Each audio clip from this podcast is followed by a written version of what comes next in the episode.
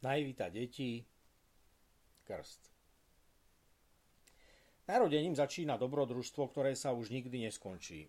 Narodenie sprevádza prvý nádych a plač, keď sa dotyk vzduchu a bránice nového človeka mení na zvláštny zvuk.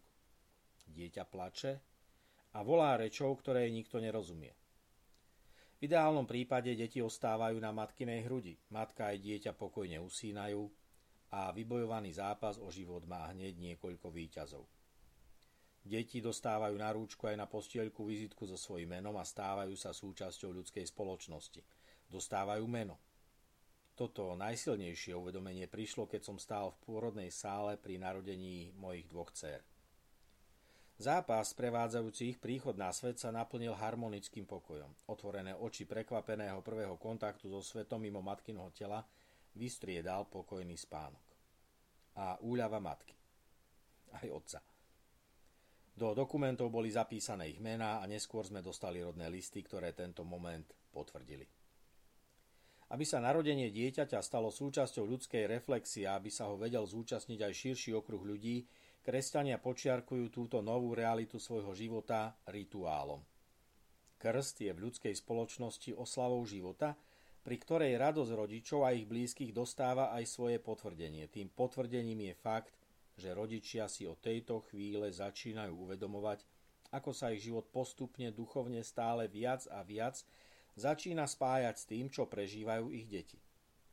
Zároveň si ako rodičia uvedomujeme, že sme len správcami života malého človečika, ktorý už dýcha sám a postupne bude aj sám či sama chodiť, behať, čítať, spievať pracovať.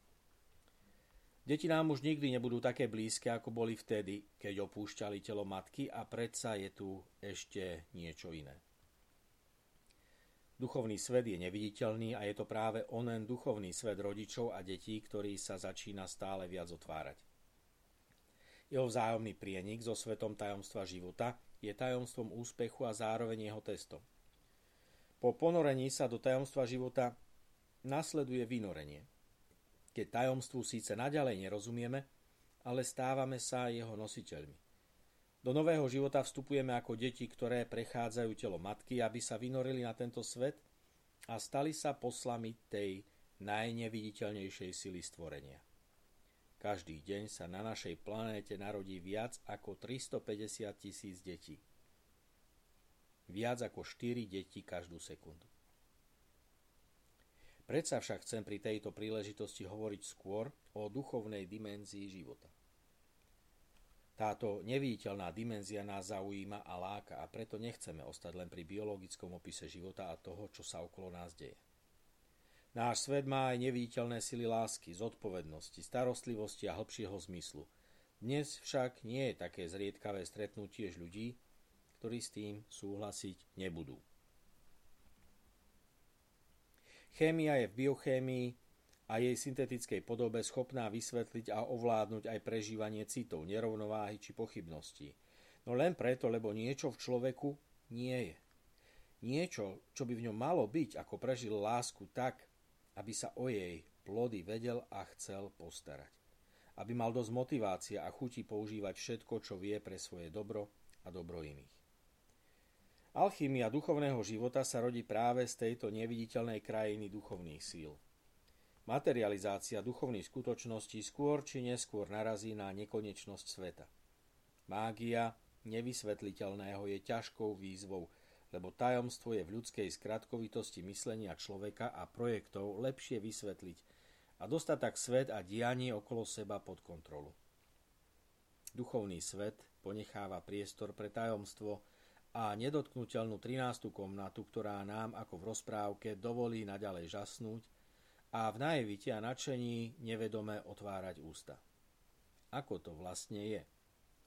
A práve tejto ľudskej potrebe otvoriť vo svojom živote priestor tajomstvu plne vychádza v ústretí jazyk rituálnych vyjadrení. Kresťanské duchovné prežívanie využíva práve tento jazyk symbolov. Začína sa to ponorením starého človeka do symbolickej smrti. Život človeka sa začína vo vodnom prostredí tela matky, aby sa s nádychom vynoril na tomto reálnom svete už mimo jej tela.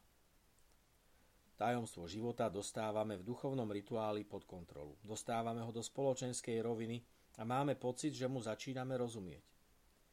Náboženstvá mali odjak živa ambíciu uchopiť a ovládať rituály a dostávať božstvá do svojej služby. Božstvo sa v rituáloch nechalo skrotiť, aby slúžilo človeku, širšiemu spoločenstvu a jeho lídrom. Medzi nimi mali centrálnu úlohu práve náboženskí lídry v ich multidisciplinárnom intuitívnom pochopení súvislosti prírodného, živého a neživého sveta v ľudskom prežívaní. Kto pochopil všetko a všetko i dostal do služieb človeka, ten sa dostával k moci nad jeho vnútrom. Aj nad svetom. Ťažko povedať v akom poradí, keďže jedno sa nedeje bez druhého. Kresťanstvo prenieslo prežívanie človeka do novej roviny. Ježišovo posunutie tajomstva mimo chrámov kostolov a zdôraznenie prežívania autentického božieho kultu v duchu a v pravde bolo duchovnou revolúciou západného sveta. Ježiš bol prvý mystik, ktorý sa odvážil ukázať a modelovať svojim životným príbehom práve tento fakt. Treba ísť na púšť, aby sme rozumeli ľuďom a svetu. Len mystici pochopia, čo potrebuje svet a človek. Rozoznajú znamenia čias, a pochopia svoju úlohu vo svete. Čím je človek bližší tajomstvu, tým otvorenejšie pomenúva veci, ktoré vidí okolo seba a prežíva v sebe a tým väčšiu starostlivosť preberá o tento svet. Ponoriť sa do vody krstu znamená ponorenie sa do tajomstva duchovného života, z ktorého sa vynára nový človek plný ducha a pravdy. Len ešte musí zbierať sily a poznanie. Pri uvažovaní o tom, ako najlepšie vysvetliť nielen užitočnosť, ale aj potrebu duchovnej dimenzie v živote človeka, sa mi zdalo preto vhodné oprieť sa o moje poznanie a doterajší život. Môj, mojich rodičov aj generácia kultúr, ktoré tu či inde vo svete žili pred nami. Nejde len o to, či a ako vlastne v dnešnom svete presvedčiť človeka, ľudí, spoločnosť o existencii Boha. Existencia alebo neexistencia Boha sa mi zdá v istom zmysle nezaujímavá. Ak niečo existuje, nemusí to nutne zmeniť náš život. Ak niečo existuje, nemusí to nutne byť predmetom nášho záujmu a už vôbec tom nemusíme hľadať či nájsť vlastné naplnenie. Kresťanstvo sa nenazýva podľa Ježiša Krista preto, že ho založil. V čase pôsobenia tesára z Nazaretu sa židovská spoločnosť vnútorne členila podľa miery lojality s chrámovou bohoslužbou. Názvy židovských skupín ako farizei, zákonníci, kňazi či saduceji, zeloti poznajú čitatelia Biblie. Vyjadrujú jednak vzťah k židovskej spoločnosti, jednak isté sociálne zaradenie. Tieto skupiny sú však zároveň aj nositeľmi istého súboru spoločných hodnôt, ktorými sa navonok odlišujú od iných v rámci svojej spoločnosti. Správajú sa inak, inak sa obliekajú, uprednostňujú isté náboženské či spoločenské zvyklosti a tie aj praktizujú. Napríklad nepracujú v sobotu alebo sa pravidelne modlia podľa toho, ako sa to od nich v ich tradícii očakáva alebo vyžaduje. V záujme zachovania vlastnej identity a čistoty sa jednotlivé skupiny v dobe, v ktorej žil a pôsobil Ježiš z Nazaretu, snažili odlíšiť od tých druhých. V niektorých prípadoch sa interakcia s inými spoločenskými skupinami, zvlášť cudzincami alebo inovercami, považovala aj za rituálne znečistenie. Napríklad so Samaritánmi, ktorí obývali okolie Sychemu dnešného Nablusu, alebo s ľuďmi, ktorí boli všeobecne považovaní za mravnú či spoločenskú spodinu. Evangelium takto hovorí o kolaborantoch rímskej okupačnej moci, ktorí spolupracovali s Rimanmi pri výbere cla alebo mýta, alebo o tých, ktorí boli známi svojim štýlom života ako žráči či pijani, ako o nich hovorí evanielový text. Za mravné a spoločenské zlo je považovaná aj prostitúcia. Nevera vo vzťahu je v biblickom texte často aj metaforou nevery veriaceho človeka voči Bohu ako jednotlivca, či ako spoločenstva veriacich. Do tejto mozaiky vstupuje skupina prívržencov Ježiša Krista, ako nám o tom hovorili naši profesori v Jeruzaleme či Ríme, ako židovská sekta. Kresťania sa volali podľa Krista. Christos po grecky znamená Mesiáš, pánom pomazaný.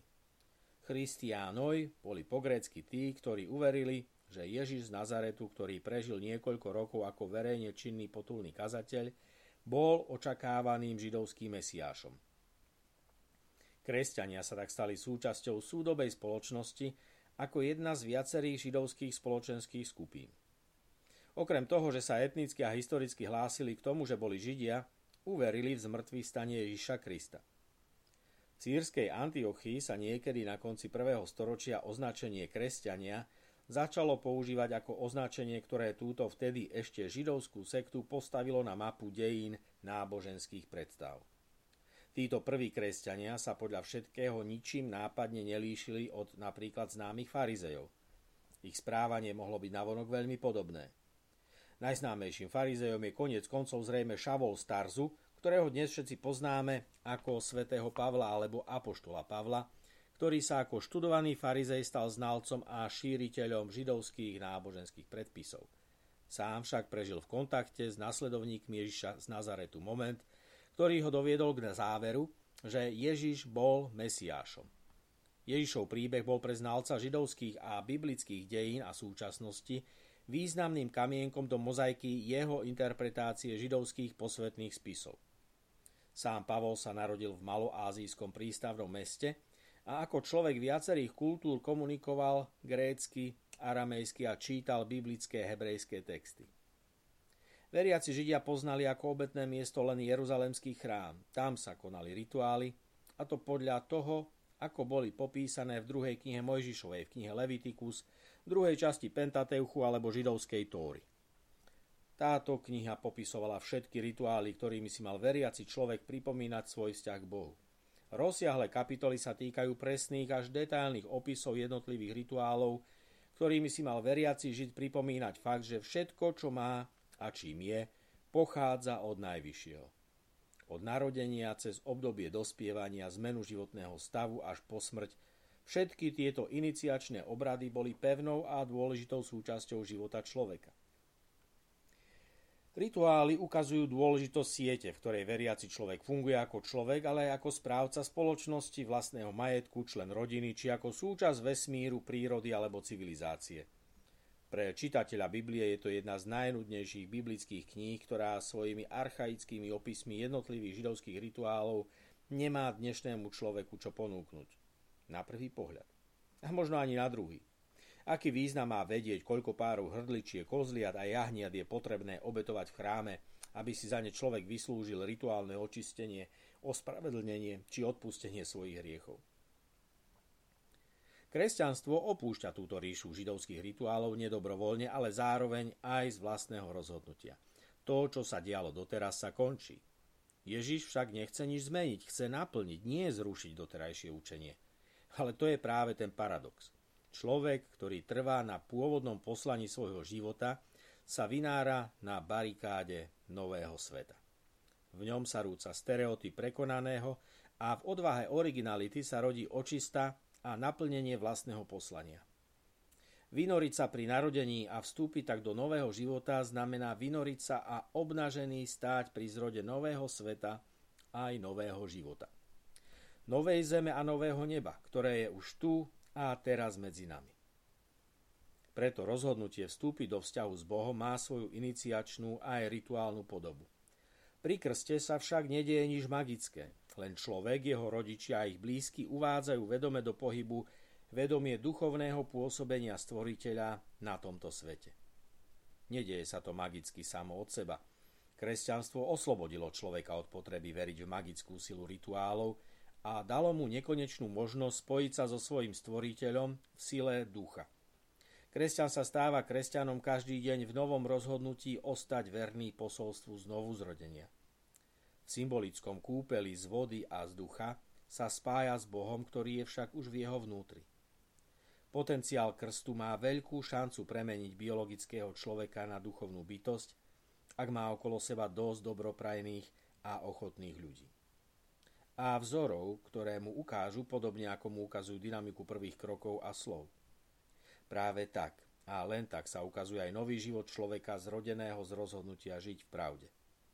Láskavosť, čestnosť, opravdivosť, miernosť, to všetko sa dotýka srdca človeka už od prvých chvíľ jeho pobytu medzi ľuďmi. Toto ovocie ducha sa rodí v ľudskom vnútri práve preto, lebo sa ocitne v prostredí, ktoré je konštruktívne a prajné. Preto noví ľudia, aj noví členovia pracovných či športových tímov potrebujú okolo seba ťahúňov, ktorí vedia, ako inšpirovať a inšpirujú. Práve tento inšpiratívny príbeh života je niečím, čo kultivuje svet už od čias Ježiša Krista. Je pravda, že medzi viac ako 7 miliardami obyvateľov našej planéty sú veriaci ľudia v menšine. Avšak kresťanské posolstvo je iné práve jedinečnou správou o tom, že náboženská mágia sa skončila. Boh abrahámovských náboženstiev nepotrebuje zápasiť o primát so svojimi konkurentmi. Svetlo sveta či mesto na návrši je tu pre všetkých a môže nás inšpirovať. Nie tým, že svet zbaví problémov. Ježiš inšpiruje, vdýchne život tomuto svetu práve svojim príbehom života, smrti a zmrtvých stania. Krst opakuje v jednoduchom slede úkonov ponorenia, vynorenia, umytia a posilnenia práve ten príbeh. Vtedy nad každým človekom zaznieva uistenie, ktoré odčia z Ježišovho krstu v Jordáne uistuje každú ľudskú dceru a každého ľudského syna o tom, že je súčasťou väčšieho ako len viditeľného sveta. V tejto najvite Božích detí robíme prvý krok k tajomstvu, ktoré sa stále zväčšuje a nachádza svoje naplnenie až v definitívnom vnorení sa do hľadania, pri ktorom cieľom je cesta. Pravdivá cesta životom.